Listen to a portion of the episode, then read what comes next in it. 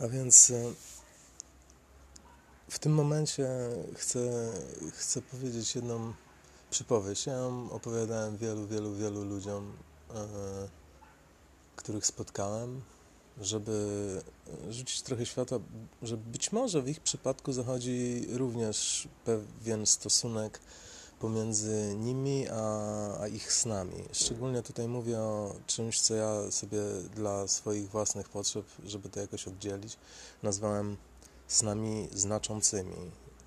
I zrobię z tego, zrobię tutaj duży wstęp do tego, co, co w zasadzie chciałbym powiedzieć na temat swojego własnego snu z wczoraj, e, który nagrałem w odcinku pod tytułem Słoń.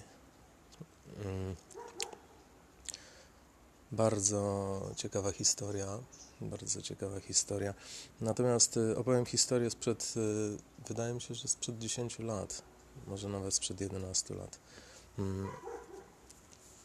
Kiedyś y, obudziłem się i byłem po prostu bardzo zaskoczony, zaskoczony, bardzo zaskoczony, to nie, to nie jest adekwatne. To ja po prostu byłem wstrząśnięty tym, co mi się przyśniło. Wstrząśnięty to jest, to jest dobre, ekstremalnie wstrząśnięty, bo to był sen, który po prostu był najbardziej niepasujący do mnie sen, wydaje mi się, w całym moim życiu. Jak się obudziłem, to po prostu pierwsze, co sobie e, uświadomiłem, to to, jak bardzo ten sen wydawał się być nie mój.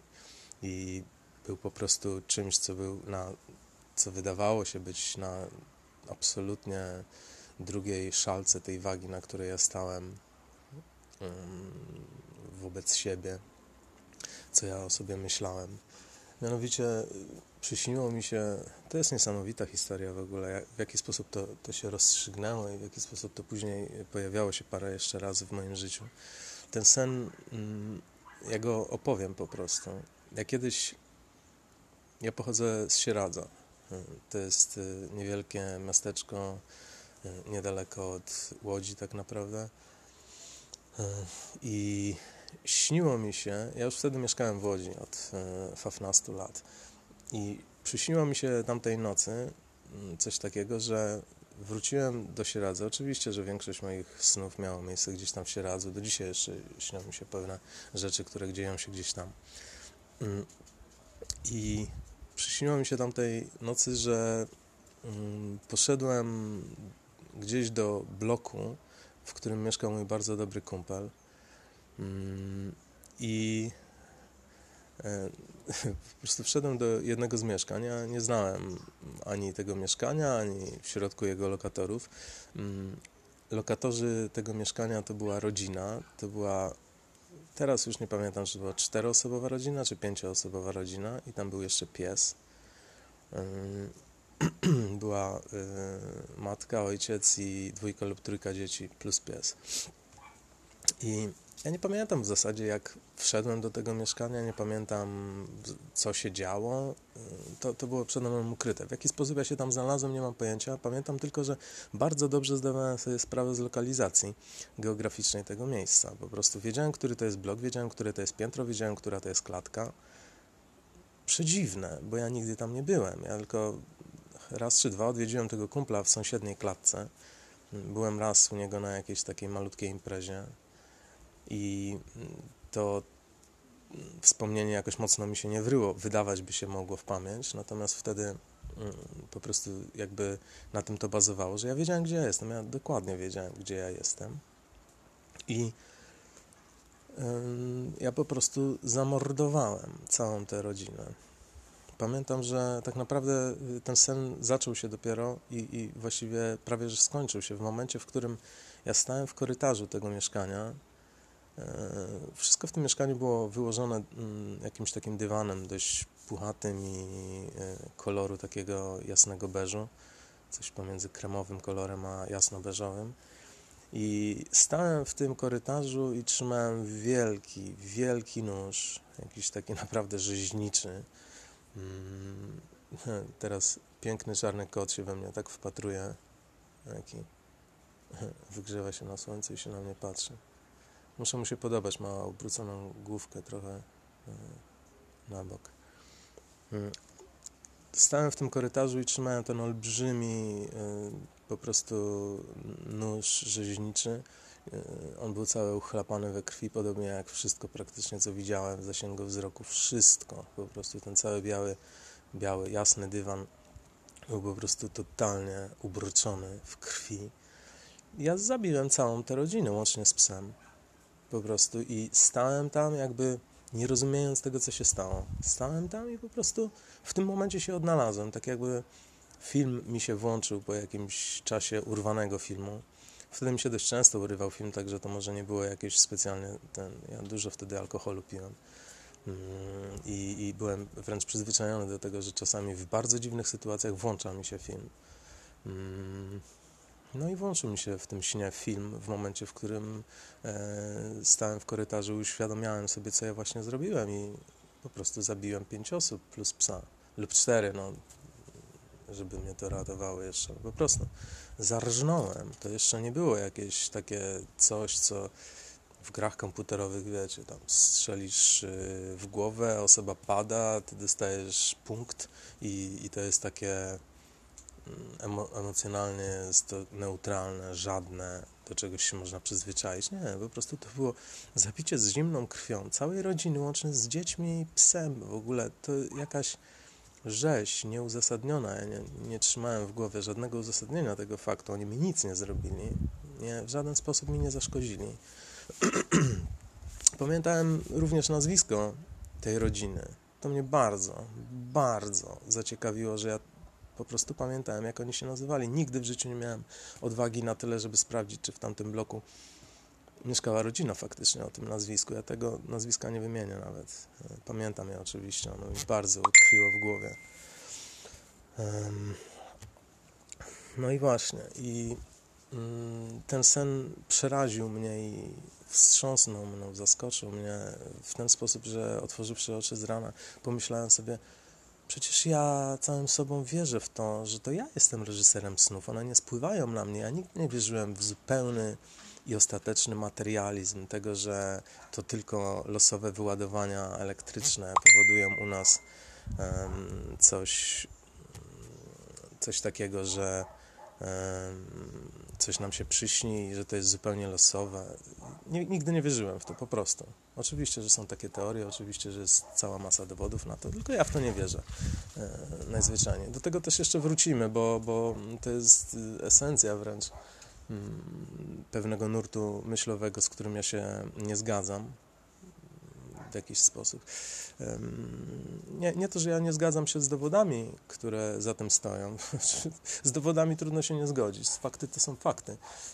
Inna rzecz to jest y, aparatura miernicza, która została użyta do znalezienia tych faktów. I to jest y, rzecz, na, na której zasadza się moja wątpliwość do, do tych teorii. Anyway w związku z moją wiarą dzisiejszą i tamtejszą, ja po prostu wiedziałem, że ten sen mm, nie zdarzył się przypadkowo, po prostu, że to jest coś, nad czym ja powinienem bardzo, bardzo pomyśleć, bo to jest jakiś rodzaj wiadomości, który powinienem przeanalizować i tyle. I ja pamiętam, że uparłem się na to bardzo mocno, bo przede wszystkim po prostu stwierdziłem, że ja, człowiek, który nie jest w stanie muchy skrzywdzić. Nagle zrobiłem coś tak potwornego po prostu i było mi z tego powodu bardzo dziwnie, bo z jednej strony wiedziałem, że to nie ja, a z drugiej strony wiedziałem, że w jakiś sposób to jestem ja. Jakiś dualizm się pojawił, z którego chciałem wyjść po prostu, a żeby się też uspokoić i to jest chyba taka maszyna, jakiś, jakiś kurczę, koń pociągowy tego całego mechanizmu, który uruchomił mm, chęć analizy tego snu, to było właśnie bardzo mocne, bardzo mocny sprzeciw wobec tego, że to mi się w ogóle prześniło jakkolwiek jest to możliwe, ponieważ ja jestem reżyserem snów i ja to wiedziałem, znaczy ja w to wierzyłem. Postanowiłem nie spocząć po prostu dopóki nie wyjaśnię sobie tego, snu, co w zasadzie oznacza to, że mi się to przyśniło. Ja myślałem, dwa lub trzy dni, naprawdę, bez przerwy. Nic nie dawało mi to spokoju po prostu. Cokolwiek nie robiłem wtedy. Ja byłem bardzo wolnym człowiekiem, ja wtedy nie pracowałem za dużo, pracowałem tylko tyle, ile chciałem pracować. Mm, także miałem, jak w większości swojego życia, po prostu tak zdefiniowane wolne. Kiedy chcę pracować, to pracuję, a kiedy chcę się oddawać czemuś, to się oddaję temu czemuś. I wtedy oddawałem się po prostu analizie tego snu. postanowiłem po prostu y, zrobić to bardzo metodycznie i każdy element tego snu, każdy spisać, zapamiętać, zrozumieć najdrobniejsze szczegóły z tego snu, najdrobniejsze. Tam jeszcze było zakończenie, o którym mi się nie chce gadać w tym momencie. No była jakaś ucieczka przed policją, jakaś emigracja, jakieś dziwne, dziwne rzeczy. To już jest po prostu nieistotne dla, dla tego, co teraz chcę powiedzieć. Istotne jest to, że rozgrzebałem ten sen kompletnie. Rozłożyłem go na części pierwsze. Każdy drobny szczegół mm, wziąłem pod lupę i przyjrzałem się uważnie po prostu temu, co to może hipotetycznie oznaczać nawet. Następnie zrobiłem taką analizę i w którymś momencie doznałem olśnienia. To było prze... przecudowne w jakiś sposób doznać tego olśnienia, bo zrozumiałem jedną bardzo ważną rzecz. Ja też nie będę teraz kurczę, nawet wchodził w interpretację. Interpretacja była tak długa, zawiła, ale sprowadzała się do jednego niesamowitego wniosku, który po prostu ten wniosek mówił Teraz aż mnie ciarki przychodzą. Mówił o mnie coś tak bardzo istotnego, coś tak bardzo prawdziwego i jednocześnie coś tak bardzo ukrytego przede mną samym przez kilka, może nawet kilkanaście lat, że, że ja byłem pod wrażeniem tego wniosku jeszcze przez dobry miesiąc. Nadal jestem, jakby nie było przez te 10 czy 11 lat, pod wrażeniem tego wniosku. I wrażenie tego wniosku później przeniosło się na pewną konstatację, mianowicie tego, że mm, takie sny znaczące to są sny, które są przesłaniem od, ode mnie dla mnie. To jest przesłanie czegoś, co jest bardzo głębokie we mnie, coś, co chcę, żebym wrócił na drogę taką, po której powinienem się poruszać w tym życiu. I te sny znaczące pojawiają się wtedy, kiedy ja po prostu w sposób świadomy, w sposób życiowy jestem daleko od tej drogi. I to jest coś takiego, jakby kurczę, drugi Krzysztof Maciejczak, znacznie mądrzejszy, znacznie bliższy tej całej drogi i mojej misji życiowej, wziął mnie za haby i powiedział, chłopie, opanuj się, kurczę. Chłopie, spójrz na to, co ja mam do powiedzenia i zrozum to weź wyciągnij z tego wnioski. Wniosek był olbrzymi, wniosek został zrozumiany i, i, i, i tak naprawdę legł podstaw zmiany tamtejszego mnie w dzisiejszego mnie i nadal ta zmiana zachodzi. To był tylko początek, to był taki ruch, który spowodował całą masę innych ruchów. Analiza jednego snu. Do do niedawna, do w zasadzie miesiąc temu gdzieś, ja byłem przekonany, że ten związek y, mnie z moimi snami jest bardzo indywidualna rzecz. I aha, jeszcze jedno. E, analiza tego snu nie byłaby w żaden sposób możliwa, jeżeli miałby pomóc mi jakiś psychoanalityk. Ja myślałem o czymś takim oczywiście. Słyszałem i o Freudzie, i o Jungu i, i o całej szkole y, analizy y, snów, analizy marzeń sennych, analizy tego, co w zasadzie w głowie się pojawia i słyszałem, oczywiście, że słyszałem, ale mm, nie, nigdy nie miałem pewności, bo tylko siedzę we własnej głowie. Siedzę we własnej głowie i nie mam tyle doświadczenia życiowego, żeby nawet móc się wypowiedzieć na temat jakichś najbliższych przyjaciół, a, co dopiero jakiejś ludzkości. Także od tamtego momentu ja zakładałem, że stosunek e, mój i, e, i znaczących snów e, jest, jest po prostu mój indywidualny i nie ma co zakładać, że inni ludzie mają to samo. Kiedy opowiadałem o tym, mówiłem zawsze w tonie spróbuj zobaczyć, czy ty może masz taki sam stosunek do swoich snów znaczących. Mm, może jeszcze szybciorem y, powiem, o co chodzi z tymi znaczącymi snami. Te znaczące sny to są takie sny po prostu najzwyczajniej, które nie dają o sobie zapomnieć. Nie jesteś w stanie zapomnieć tego snu po prostu. Nie? Każdy inny po prostu on zniknie. Zniknie tak szybko jak oderwanie się od poduszki. To się zdarza bardzo często. Natomiast znaczący sen, on się czymś charakteryzuje, do tego też wrócę, ale to jest sen, który nie daje o sobie zapomnieć. i to jest Twoje zadanie. E, dlaczego mówię Twoje, to teraz od razu powiem, mm, bo miesiąc temu jeszcze bym powiedział, że jest to moje zadanie, ale tutaj mi w sukurs przyszedł mm, Carl Gustav Jung właśnie. I ostatnio czytam jedną książkę piękną jego. I na samym początku, we wstępie, e, pan powiedział, że taki stosunek ze snami jest właściwy dla człowieka. Nie dla Krzysztofa Maciejczaka, dla człowieka. Niesamowite móc coś takiego powiedzieć. Niesamowite. Ten człowiek miał przeolbrzymie doświadczenie życiowe, przeolbrzymie doświadczenie kliniczne analizy kulturalnej, analizy kulturowej, analizy um, mitów, archetypów. Boże, ten człowiek był po prostu geniuszem, jeżeli o to chodzi. Jeżeli on coś takiego powiedział, to nie ma się co nie zgadzać, po prostu. Ten człowiek to wyrocznia w tym temacie i i tyle. Jeżeli y, on uważa, że, że stosunek człowieka do jego snów znaczących jest taki właśnie, on chyba nawet wychodził y, z założenia, że do każdego snu. Tego nie jestem pewny. Nie, nie jestem w stanie z kontekstu, w którym przeczytałem te parę zdań, o których teraz mówię, wywnioskować, czy mówił o wszystkich zupełnie snach, czy tylko o jakimś wycinku, to nie jest jakieś istotne. Istotne jest to, że każdy tak ma. Um, no właśnie, to jest, to jest na pewno bardzo, bardzo ważne przesłanie również dla tego e, człowieka, który słucha w tym momencie tego podcastu. Dla ciebie. Pomyśl o tym. To może, to może spowodować u ciebie bardzo istotną mm, i dobrą zmianę. Jestem w stanie zagwarantować ci, że jeżeli rozpykasz znaczenie, jeżeli po prostu przyłożysz się do tego, to nie, nie potrzebuje dużo energii, naprawdę. To nie jest trudne. Trudne jest po prostu zadanie sobie niewygodnych pytań i postawienie się w miejscu, w którym być może nie chcesz stać. I to jest trudne. Natomiast jeżeli potrafisz tylko taki zabieg mentalny przeprowadzić, to ty to zrozumiesz. To, jest, to nie jest trudne. No. To jedna rzecz. Druga rzecz to jest, teraz wracam do odcinka pod tytułem Słoń. Wczoraj zadałem sobie całą masę trudu, żeby ten sen zrozumieć. I, I, powiem tylko o jednej rzeczy, mianowicie o tym, czym według mnie charakteryzują się e, sny znaczące. Sny znaczące to są takie, w których pewna cecha, w którą demonstrujesz w tym śnie, bardzo się z nią nie zgadzasz. Nie chcesz, nie chcesz być taką osobą.